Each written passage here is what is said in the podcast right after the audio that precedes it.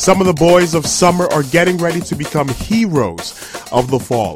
This is Adashina Koiki, and once again, you're listening to the A Lot of Sports Talk Podcast, episode number 22 in your ear. And we're beginning the month of October, and of course, that means the beginning of the Major League Baseball postseason. 10 teams in the playoffs, and as of this recording, only 8 teams still alive after the wild card games were played and won by both road teams in each league. The Houston Astros going into Yankee Stadium, defeating the New York Yankees by a score of 3-0. The Chicago Cubs going into PNC Park in Pittsburgh and defeating the Pirates by a score of 4-0. Jake Arrieta just continues his amazing second half of the season, shutting out the Pittsburgh Pirates. One of the division winners in the Major League Baseball postseason, the Texas Rangers, the AL West division champions, and they had such a great comeback in this 2015 season, overtaking both the LA Angels and the Houston Astros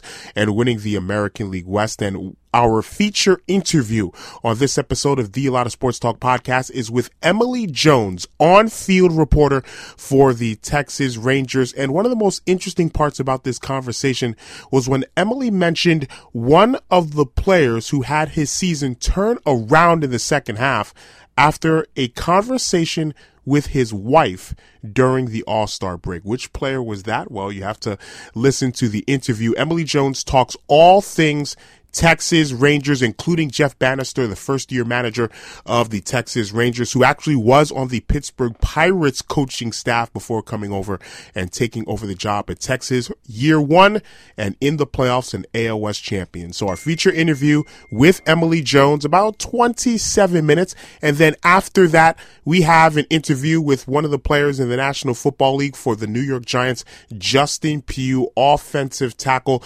The New York Giants, not too long ago, it seemed as if the sky was falling. They were 0-2. They couldn't hold fourth quarter leads.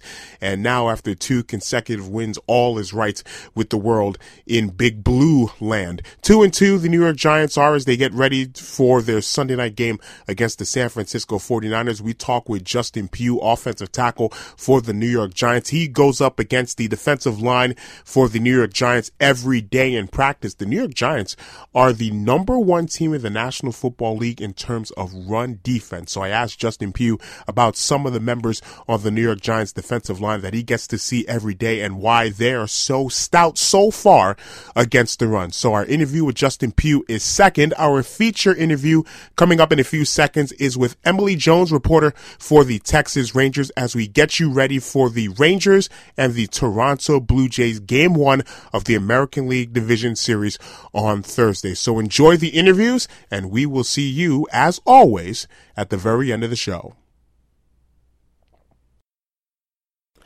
For the third time in 6 seasons, the Texas Rangers, American League West Division champions, and for the 4th time in 6 seasons, they will take part in postseason play. Now, unlike 2010 and 2011, where the Rangers won the American League West in somewhat dominant to dominant fashion, the 2015 Rangers pulled off an amazing turnaround in the second half of the season to make it into the postseason, clinching the American League West on the final day of the season. The Rangers' first game in the playoffs on Thursday at Rogers Center against the AL East winning Toronto Blue Jays. It'll be Yovani Gallardo in game 1 against David Price. And joining us right now on the A Lot of Sports Talk Podcast is Emily Jones, sports reporter and on-field reporter for the Texas Rangers. First of all, Emily, thank you so very much for joining us. And my first question to you, very serious out of the gate.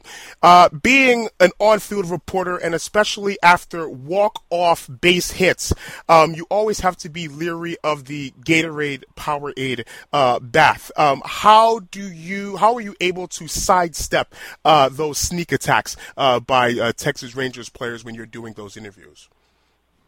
Well, I had an incident early in the season in June, and so we all kind of had an agreement and a meeting of the minds as to how those would be handled going forward. So Elvis had been trying to get me, quite honestly, for about 7 years, which is the entire time he's been in the big leagues, and he finally got me. It was absolutely intentional. I fault myself a little bit for not being more aware of my surroundings, because usually I'm pretty good about dodging those, but he got me back in June, and that's the last time he got me, because after then we kind of came to an understanding about how the post-game celebrations would take place, and he obliged quite nicely.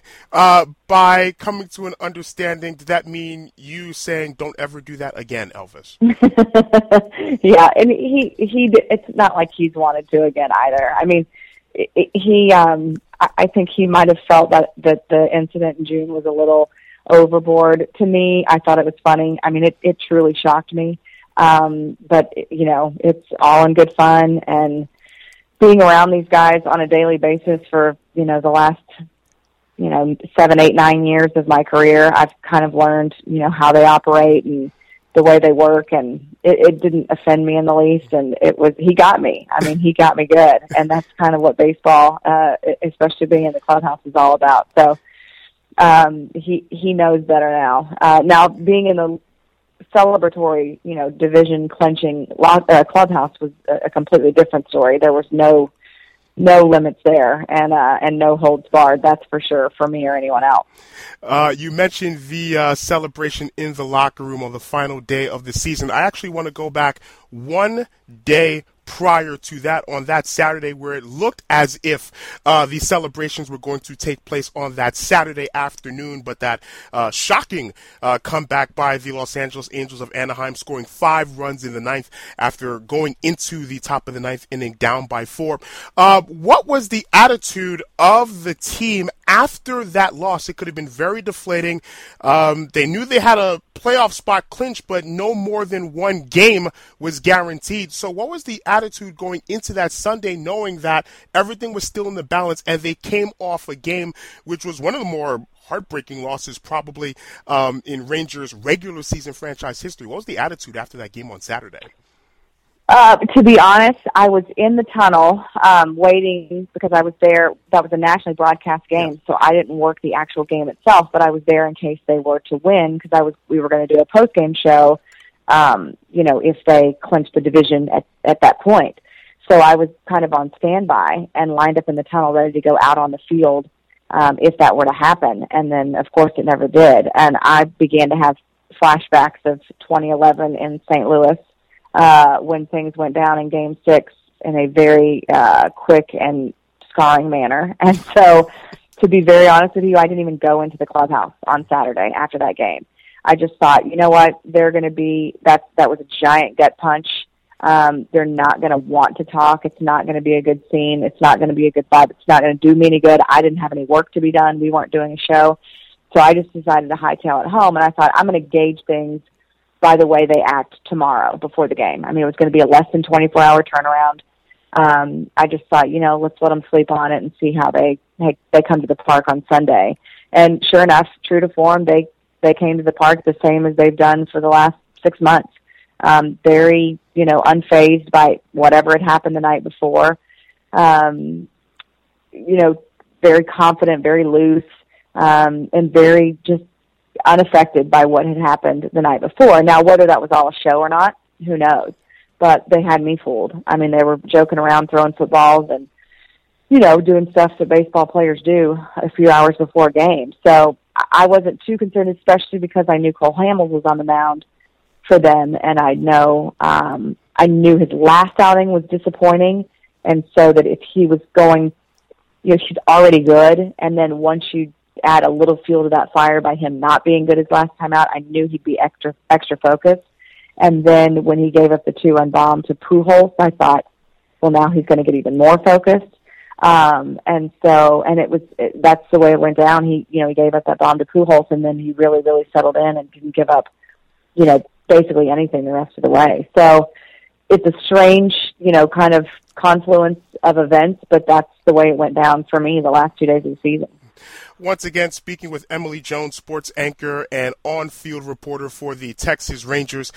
Of course, Cole Hamels now pitching for the Texas Rangers, coming over from the Philadelphia Phillies on that deadline deal. Obviously, his impact is ginormous on the field, but talk about his impact with maybe some of the other pitchers or some of the other players on the team. So what has been his impact, not just with his performance, but with his relationship with some of the members on the team and some of the members on the pitching staff? Well, I think, you see him, during games, talking to guys, guys like Derek Holland are, sponges for information. He wants to know, everything there is to know, especially from a guy like Cole. And so you see him in there. You see guys like Colby Lewis talking to him, Yovani Gallardo, the catchers wanting to kind of pick his brain, get inside his head. And, when you've been as dominant as Cole Hamels has been over the course of his career, you have insight to share. You have experiences to share. But I think what's been most impressive to me about him is his desire to listen and to learn from others. And I think one thing that he's really talked about is the impact that the clubhouse has had on him and the chemistry that's going on inside there and the way that it's affected him and, in a manner that he, he said, I don't mean to, say anything bad about previous teams, but, what this clubhouse has going is something really, really special and something that I really haven't experienced before. Just as far as, the way they are off the field before the games, after games, all that kind of stuff. And so it's been neat for, I think for him to, kind of experience something different than what he's been used to his entire career. I'm not saying that anything he came from was bad. My goodness, he's been dominant for his entire career. So he's doing a lot of things right. But I think it's neat for a guy like that who does have so many, so many accolades and so many accomplishments that he's still eager to learn and open himself up to new experiences. So, I think it's a give and take. I mean, I think probably Cole's giving a lot more than he's taking, but there's definitely some of both. There was some noise, and I know some fans, some baseball experts after that trade by John Daniels to get Cole Hamels about what the Rangers were really doing, trading for Cole Hamels after being 3 games under 500 and 8 games in back of the Houston Astros and in third place in the American League West by the time that trade happened. Did that rhetoric get into the Rangers clubhouse? Did they hear that? Was it any motivation? Was it something that some of the players or management heard from fans and experts about what the Rangers were really doing, trading for Cole Hamels while they were still in third place in their own division and under 500? Yeah, I mean, I think a lot of people thought it. I think it was a logical, thought process. But if you look at the fact that you have control of Cole Hamels for multiple years, this wasn't a rental. This isn't a David Price situation. This wasn't a Cliff Lee situation from 2010 with this team. I mean, this was a completely different situation. You were, taking control of an ace who still has a number, what they viewed as a number of good years left in him. And let's be honest, this organization has not been able to get free agent, top shelf pitchers to come here. I mean, they got Yu Darvish, but that was through a bidding process. They had Cliff Lee. They got him, in the trade with Philadelphia in the 2010 season, and then he left. So they have not been able to do that. So for whatever reason, whether it's the stigma that's attached to the ballpark, that it's a hitter's ballpark, which I'm here to tell you it's not anymore. The jet stream is gone, but that's going to take a few years more, I guess, for people to fully realize that. But for some reason, it just hasn't happened. And so this was an opportunity for them to get an ace in their organization and keep a hold of them for not just a half a season, but for a couple seasons after that. So for them, it was a win-win situation if they had the commitment from the ownership to, to tie the dollars up. And they did. And that's what they went with. And it instantly, from the time that trade happened, even when it was not yet finalized, but almost finalized, the team completely turned around. It was a shot in the arm for, a struggling group of guys. And, not that saying that was solely responsible for the turnaround. There's a gazillion things you could list that contributed to it, but that was definitely one of them. And let's not forget the guy that was thrown in with him, Jake Eakman, who's been a huge part of the setup portion of this bullpen. Once again, Emily Jones joining us, and one of the new additions, at least going into the 2015 season, new manager in Jeff Banister, coming over from Pittsburgh where he was the bench coach. And he had some big shoes to fill because Ron Washington, who was the last full-time manager, took the franchise to levels that it had never seen. One out, one strike away from the World Series. What are I guess it might be an unfair question in term if I ask what are the similarities and differences between Ron Washington and Jeff Banister. But what has Jeff Banister really brought to this team that has allowed the Rangers to be in this position in the playoffs, to bounce back from a few tough losses and being under 500 to have this turnaround? Well, I mean, I think a lot of it is just, you know, Banny's resiliency. I mean, he's had it throughout his entire life. I mean, I don't know how much you know about his personal story and what he's overcome, but he overcame cancer. He's had, you know, career-ending, you know, medical issues throughout his career in college and in the pros. He had one major league at-bat, toiled away in the minor leagues, and, you know, was the bench coach for, you know, how many ever years in the Pirates organization. Spent 29 years in the Pirates organization without getting a shot at being the manager. I mean, the guy has just persevered through so many things, and so I think he provided a level of perspective for these guys initially and right off the bat by just simply sharing his story. And then he's really intense, and his message is very firm, and it's very specific, and it's very strong. And it was a new message. And, you know, I have so much respect for managers, and especially in baseball, seasons that last so long that are able to stick around for, you know, 7, 8, 9, 10 years with the same team, because it's hard to preach the same message and for it to still be effective season after season. So I think with Ron Washington, it was a strange, you know, turn of events that led to his departure in Texas. But I think looking back now, it was probably a blessing in disguise for the organization and for Wash.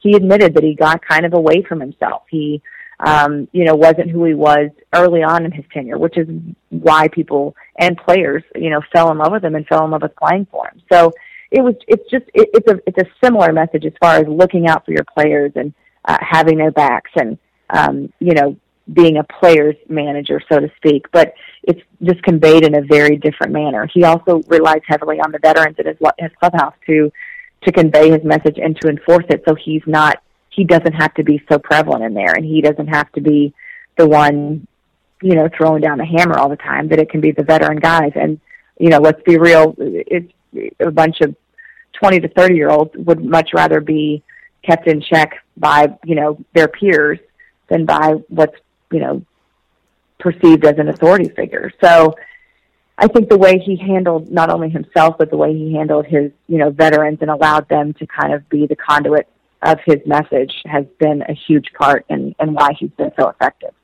And some of those veterans, Prince Fielder, Adrian Beltre, have done really well. They've been all-stars. Is there any player or players for those that don't have a finger on the pulse of the Texas Rangers and weren't able to watch them on a game-to-game basis? Are there a player or players that really surprised and players that just either came off the radar or just surprised yourself when watching him in terms of allowing the Rangers to be the team they have been? So any surprises on the team, or was it just what you expected? Well, I mean, I think when you look at the first half that Shin Soo Choo had. Oh, yeah. What turned that around for him? Yeah, well, you know, it's funny. It's he credits a conversation with his wife over the All-Star break. Wow. That about her basically just sitting him down and saying, look, you've built the foundation of your career. You know, you know what you're doing. You've earned the contract that you got, and you're carrying so much weight around that's unnecessary. That you know, you have all of the tools that it takes to be a great baseball player, and you have been before. And so there's no need for you to be carrying all this extra weight around. And he and I have had similar conversations in the first half. Obviously, I don't carry the weight that his wife does. But, you know, him talking to me about how he wanted to live up to the contract so badly. And last year he was so hurt and tried to play through it because he felt obligated to it, not only to the organization and the contract and his family, but to his country. You know, he's very prideful in that, and he's very cognizant of the fact that he feels like he's representing his country and his people in this game, and he wants to do so in a very respectful and very proud manner. And so it was unacceptable for him to be, you know, to not perform up to that contract last season. So I think he came into this year, you know, after a few off-season surgeries, wanting desperately to prove his value and to prove that he deserved that contract, when in reality it was reversed, that he had already earned it and he needed to just kind of not carry that weight around. And once, you know, he was able to take a step back and take a breather, whether it was, you know, the All-Star break or whatever, he just completely turned. I mean, he was like a completely different player in the field, the confidence that he had, you know, in right field, the confidence that he had at the plate, the way he was carrying himself in the clubhouse, everything was completely and totally different, and a complete 180 from what it was in the first half. So to see a guy completely transform himself within one season like that is one of the most impressive things I think that I've ever seen in my 10 years of covering professional baseball.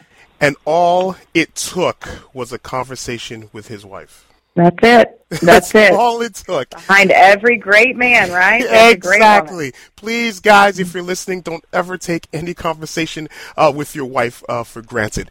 Sometimes we know what we're talking about. Right? Sometimes, right? More than sometimes. Again, Emily Jones joining us as the Rangers are getting ready to play the Toronto Blue Jays on Thursday. Of course, one of the players and one of the outfielders, we talked about Shin Soo Choo, Josh Hamilton a few years ago, 2011, was hitting the home run that a lot of fans thought would be the game-winning run to give the Rangers its first ever World Series championship. And then year after that, his first Rangers tenure ended really bitterly in that one-game playoff against the Baltimore Orioles. And now, after his time in Anaheim, he's back here in Texas, getting a chance to be around him his second time around in Arlington. What's his attitude? How is he feeling? And is he really comfortable back in Arlington? Yeah, I think, you know, it's been difficult for him just because he has he's been battling injury, and you know, it's been kind of the story for him over the last couple of years. You know, he came back and didn't really get a spring training, and then he tries to come back here, and he made an immediate impact and had some, you know, really positive effects on this team, you know, impacted some games, you know, profoundly, and then got injured again. But I think I've seen Josh, I think, more operating in reality of, I mean, for so long he rode this wave of just unbelievableness, like just, you know, this crazy story, this crazy comeback story of this, you know, guy who was, you know, redeeming himself in life and in baseball. And, you know, then he leaves Texas, which I think, you know, I think was the biggest mistake, you know, he ever made, because he just had such a great support system here, but that's neither here nor there. But I think once he got back here, he's worked really, really hard to be on the field as much as he can for this team. And I don't know that the Josh Hamilton of 3-4 years ago would have fought as hard as he did to get back out in the field to make sure that he was ready for the playoffs. And so that's been nice to see. You know, he's a very, very unique man, and he's probably, you know, if not the most, one of the most unique people, you know, whose experiences just are, you know, unlike anything I've ever dealt with.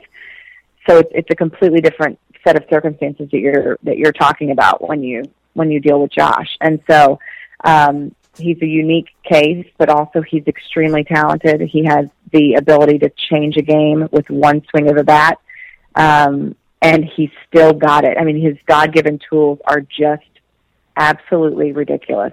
And so just his presence in the lineup, you know, whether he's batting, you know, if he's on an 0 for 30 streak, his presence in the lineup affects the pitches that the guys in front of him and the guys behind him get. And so he's valuable. And I think he needs baseball. And I think, you know, right now baseball needs him too. And I hope it does for a while, because, you know, it's a big part of his life and who he is, and, you know, keeping him on the path that he wants to be on. A couple of more questions with Emily Jones. The bullpen has been a bright spot. You mentioned Jake Eakman, Tollison as well. I know at the very end of the year they were used again and again and again and again. How is the status of the bullpen going into this postseason? And has the bullpen been a bright spot all season long, or was there a point where the bullpen really turned it around? Yeah, it was not good the whole time, that's for sure. Mm-hmm. It was definitely not good. But they did some things to, to shore things up. They acquired, Sam Dyson, who's been, absolutely nails for, he pitched 5 straight days. I don't know exactly what the numbers were, but I know they were really, really good.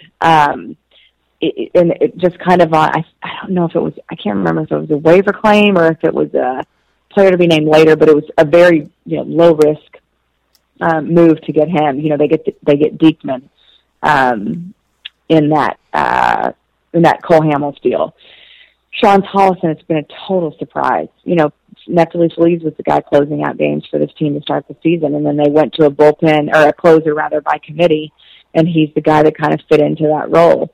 They've had some good long relief spots, but a rookie. They got a rookie named Keone Kella, who was lights out to start, and then they kind of put him back down in the minors to avoid some arm issues, and now he's dealing with them again. But he's been lights out. I believe he'll still be on the playoff roster because even with a bad arm, he still gives you, can give you 97 miles an hour and has a really good instinct when it comes to those high-pressure situations. So the bullpen was not the team's strong suit for sure early in the season, but it's something that they really shored up, and it's a huge reason as to why they are in the position that they're in right now. I don't know if you agree with this, but now facing the Toronto Blue Jays, it's almost as if the Toronto Blue Jays lineup now is what was the Texas Rangers lineup about 3 or 4 years ago, no matter from 1 to 9, any one of those positions, 1 to 9, can hit home runs. It's almost as if the Blue Jays of 2015 are like the Texas Rangers of 2010 or 2011. I don't know if you agree with that kind of assessment. Yeah, I think there's probably something to that. To where it doesn't matter. I think in 2011, 11, Mike Napoli, I think, was batting 6th. That's insane. Yeah. When you think about, he would have been, if they would have won in St. Louis, he would have been the World Series MVP. I'm certain of it. And you've got a guy like that hitting that far down in your lineup. It's crazy. That lineup was the most stacked I've ever seen. It was Michael Young, it was Nelson Cruz, it was Mike Napoli, Josh Hamilton. It was just absolutely stacked. And you look at this Toronto lineup, and it's very much the same. And I think that's why they had Yovani Gallardo, the Rangers do, starting game 1, is because Yovani can literally nibble you into submission. He's methodically, his pace is methodical. He's not going to blow you away with his stuff, but he's going to, nitpick and nibble all around that strike zone, hoping to eventually lull you into swinging at a bad pitch or looking at one. So, or putting a ball in play that you think you could square up, but you just can't quite do it. So it's a fascinating matchup as far as, the way this rotation sets up for the Rangers, that they can't throw Cole Hamilton game one. And just the lineup of Toronto itself, which is it's stout to say the least. You look at the run differential for that team. Didn't they set some sort of ridiculous record? They scored like 680 something runs. It's comical, the numbers that they put up. It's every bit as good as that 2010 lineup for the Rangers. Yeah, Toronto. Again, just absolutely positively just murders the ball, murderer's row, like the Texas Rangers of a few years ago. One last question. I watched the Texas Rangers have a little workout before heading to Toronto, and I think a lot of the players were wearing shorts that looked as if the pattern after the American flag. Is there something to that, or is this the most patriotic team in baseball? No, that is the work of Mike Napoli. So when he was in Boston, Johnny Gomes apparently had some shorts made for all of the Red Sox that were in that motif with the American flag and had some writing on it, Red Sox logo, stuff like that. And so Nap would wear those his first, week or so here after he was acquired. And you know, some of the guys would comment on him. So he decided to get shorts made for the entire team with obviously Ranger logos and the hashtag of never ever quit, which has been the marketing slogan for this team, ironically enough, since spring training. They adopted it, kind of latching onto Jeff Banister as their, you know, marketing tool for the season, and developed the hashtag never ever quit and the slogan to never ever quit, which, you know, rings very true now at the conclusion of the regular season. But he had that hashtag put on there and got shorts for the entire team, and they all wear them now as much as they can, even though they're quite possibly the most hideous shorts I've ever laid eyes on. But which means you have a pair, I'm sure. Come on. I've got some hidden somewhere. Yes. I don't know that I'll ever break them out, though.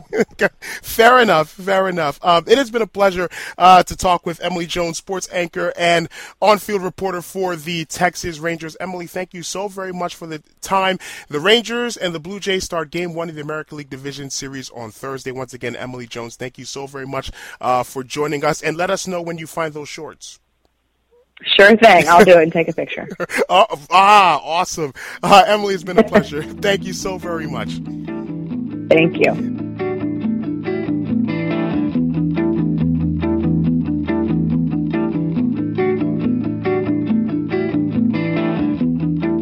The New York Giants are back to 500, that after an impressive 24-10 victory on the road against the Buffalo Bills in Orchard Park. The Giants back home for a Sunday night game against the San Francisco 49ers. And joining us right now on the A Lot of Sports Talk podcast, Giants offensive lineman Justin Pugh. First of all, Justin, thanks for joining us.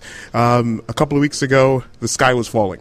And now a couple of weeks later, it's sunshine and roses, and the Giants bandwagon is filling up once again. Can you describe the first 4 weeks in the quarter pole of the season, to assess this team at the quarter pole of the season? I feel like the first 2 weeks we played well enough to win. You know, everyone was yelling and screaming about how the way we lose those games. You know, there's like 3 minutes of football. If we get back, we're 4-0. So we learned from those. We learned from those, and we're able to finish the last two games and come up with big plays when we needed to. I think the prime example of this last game, you know, defense gets a stop with that fourth and the four downs down the goal line. They get a stop.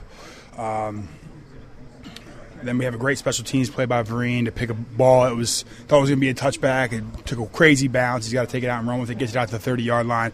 We come down. We score a touchdown and go ahead and finish that thing. So, like, it's all three phases working in harmony. Obviously, in the third quarter, it'd been nice to put a drive together there, but we weren't able to. But, you know, hey, we're sitting here 2-2 and excited about, you know, playing a good team on Sunday night.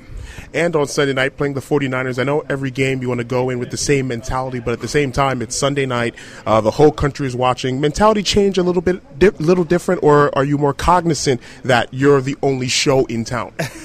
It's a lot of, you know, hurry up and wait. You wake up on Sunday, you got to wait the whole day to go play the game. So tensions build, and that starts to, you know, build up, and you get to watch some games throughout the day and see what's going on. So it's definitely an exciting game. You know, everyone's texting you before the game because they know you're prime time Sunday night. And then after the game, you know, when you win, you always have 1,000 text messages. You lose, no one will text you. So, you know, I look forward to getting that win and having to turn my phone off so I don't got to answer anybody after. So if in the event you were to lose primetime games, do you text the people that usually would text you during wins and say, oh, where's the love now? Nah, I don't normally text much after the game. I try to get out of there and get home, man. I'm normally tired, ready to go to sleep. Once again, Justin Pugh joining us. I don't think a lot of experts or fans would think that as of right now, the New York Giants have the number one run defense in the National Football League, and you go up against the defensive linemen every day. What about the Giants' defensive line and the linebackers as well allows this team, at least as of right now, to be so stout against the run? They're scrappy. They out-hustle people. They outwork them. We got some vets leading that group, man. We got a good group of guys, so it's tough going against them. They're physical up front.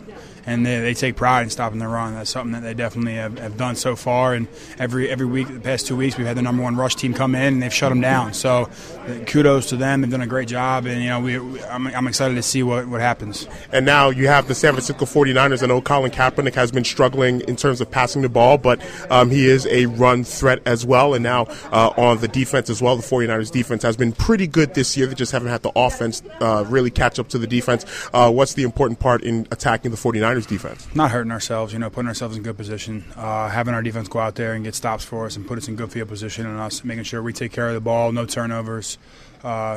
It's what we've been doing all year, making sure we look after what we have to and take care of all three phases and play sound football, and that's what's been winning us games.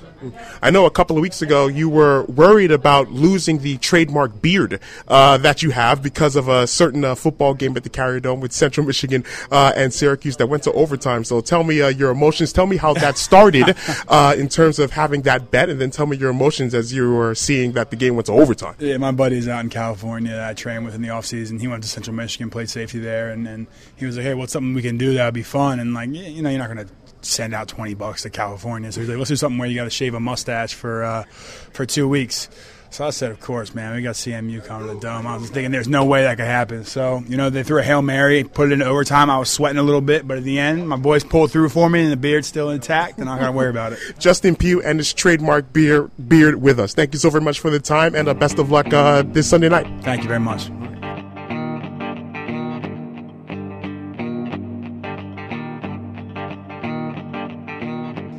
Honestly, it would have been terrible if Justin Pugh had to part ways with his perfectly manicured beard.